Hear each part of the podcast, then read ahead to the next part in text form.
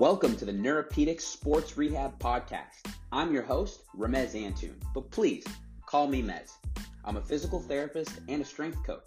And in this show, we talk about the continuum of clinical practice to getting back to training in the gym.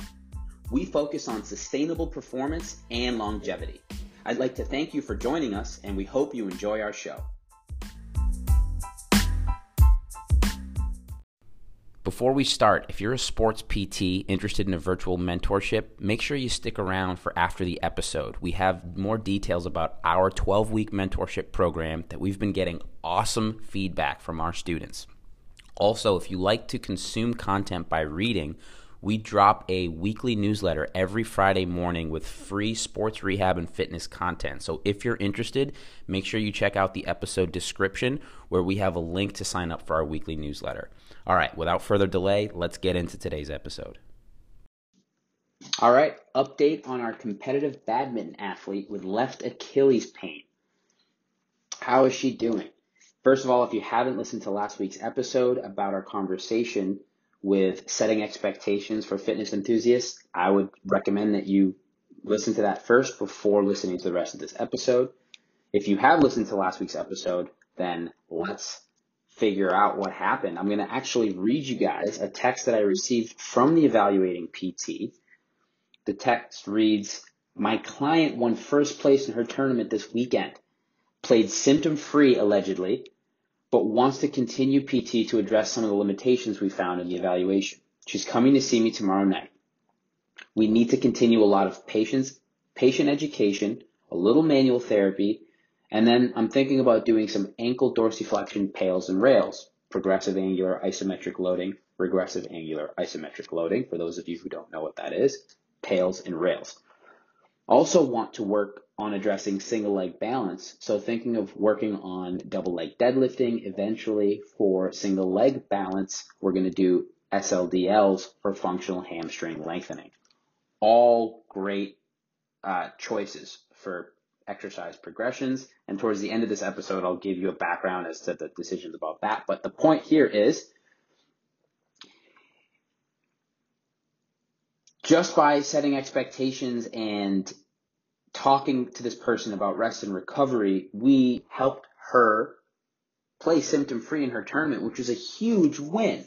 I, I think sometimes I'm astonished as to how effective giving somebody the right to rest is at helping them get back to sport pain free. It's, it's mind boggling because a lot of times we think, oh, well, we need to just strategically strain this person a little bit more. But no, sometimes it's just back the hell off, let the body do what it does best. And in this case, I mean, she crushed it in her tournament, got first place, is paying, pay, playing pain free, and we didn't really do anything yet.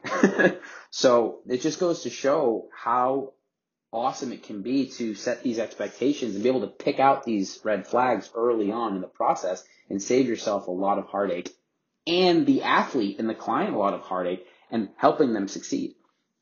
So I got this text from this therapist, right?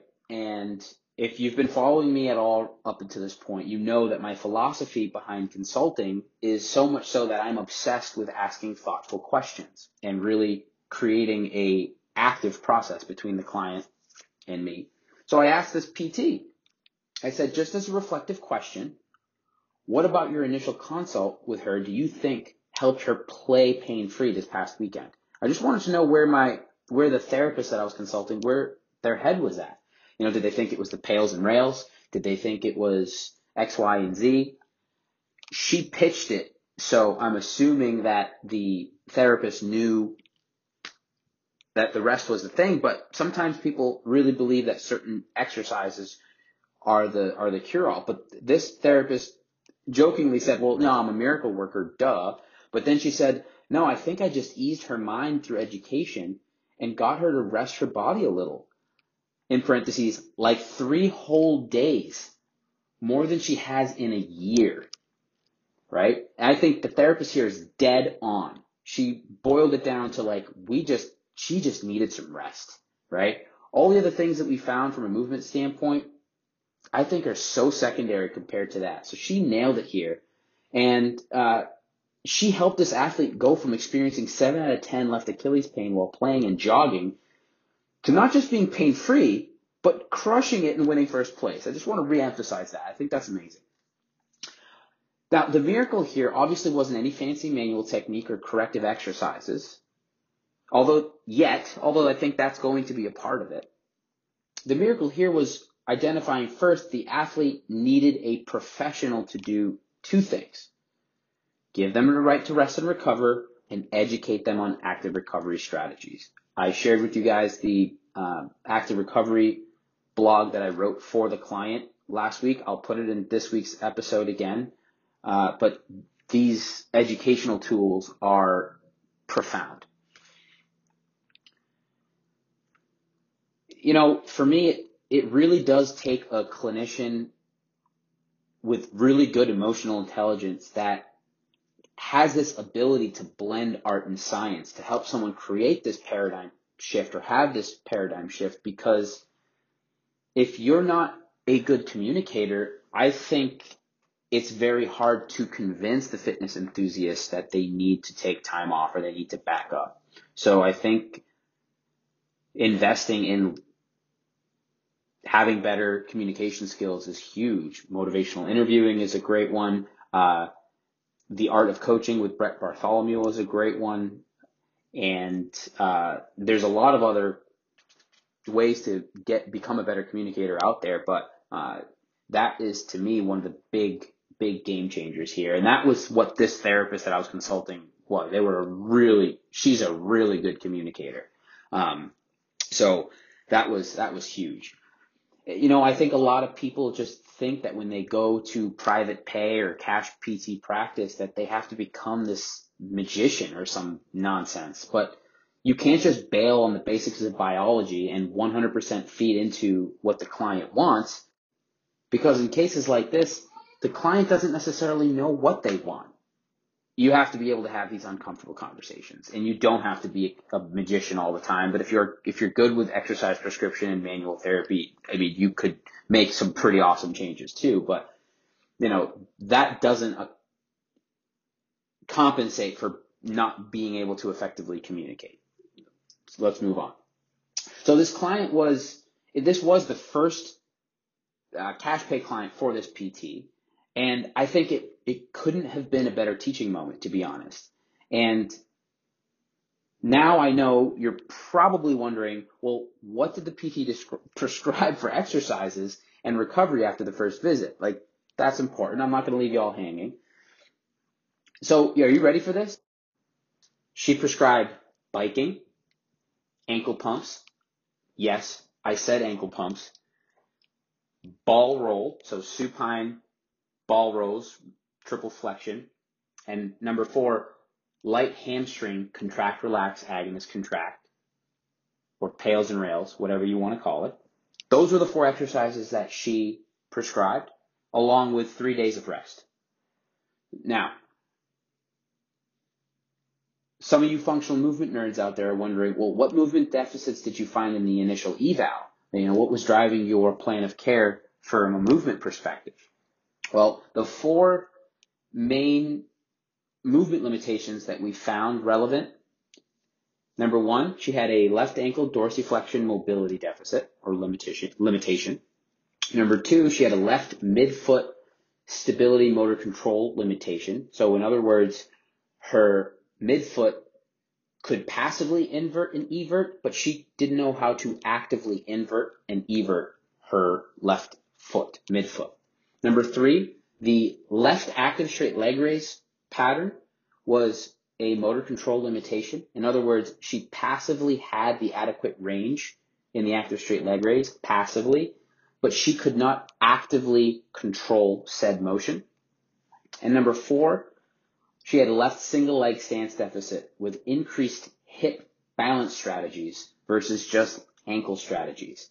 Now, all four of those deficits or limitations, both the left ankle dorsiflexion limitation from a mobility standpoint, the midfoot motor control, the left active straight leg raise motor control, the left single leg balance, those could all be being driven by a painful signal from the Achilles tendon. So Gray Cook always asks a very important question is, is this athlete moving poorly because she's in pain? Or is she in pain because she's moving poorly? I think this athlete is moving poorly because she's in pain from not resting her body. So if we just from the start perseverated on these mobility and motor control limitations without first catching the fact that her lowest hanging fruit is recovery strategies, I don't think we would have been able to help this badminton athlete have a pain-free tournament and win first place, right? So that's that's key. All right, that's the update on the badminton athlete. I hope you guys have an awesome rest of your day. Thank you so much for listening.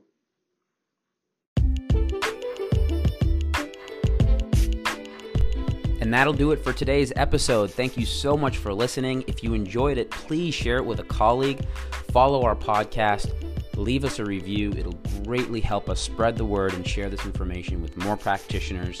If you have any questions about any of the information, please feel free to email me at Ramez at neuropedicspt.com. I answer all my emails and I am willing to nerd out with any of you. All right. Thank you again for listening and have an awesome rest of your day. I want to let you know about our Foundations Mentorship Program. This is a 12 week program designed for orthopedic and sports physical therapists interested in better understanding how various motor control and neuromuscular rehab models can be integrated into any practice, making you a well rounded therapist while improving outcomes. With the various motor control perspectives available to us today, oftentimes we can be left feeling confused not knowing who to listen to and which course to take next. We know what it feels like to take a weekend course and feel like you have to choose between one approach or another. But it doesn't have to be that way. What if a certain depth of understanding in various models brought us some clarity, cognitive agility, and creativity into our clinical practice? That's our goal with this 12 week program. We'll dive deep into five of the foundational systems of motor control, like the reflex model and the dynamic systems model, We'll dissect each model's strengths and weaknesses to see how each model may complement one another through synergy. Here's what you'll get through this 12 week program you'll get home study content, which will consist of PowerPoint audio lectures. You'll get one on one mentoring calls for an hour a week where we dissect practical case study examples from your current caseload so you can apply the content to your clients right away. We'll also have plenty of time for Q&A so you can get a deeper understanding of the home study material. Here's what you will not get from this program. We're not offering new techniques or fancy exercises, and we're not promoting new assessment or evaluation strategies. And rather than bashing other systems, we'll be taking a different approach towards motor control an inside out approach where we start with our why and our beliefs and values. If you're interested in learning more about this 12 week mentorship program, please email us at neuropedicspt at gmail.com we're now offering free discovery calls so you can learn more about what we have to offer.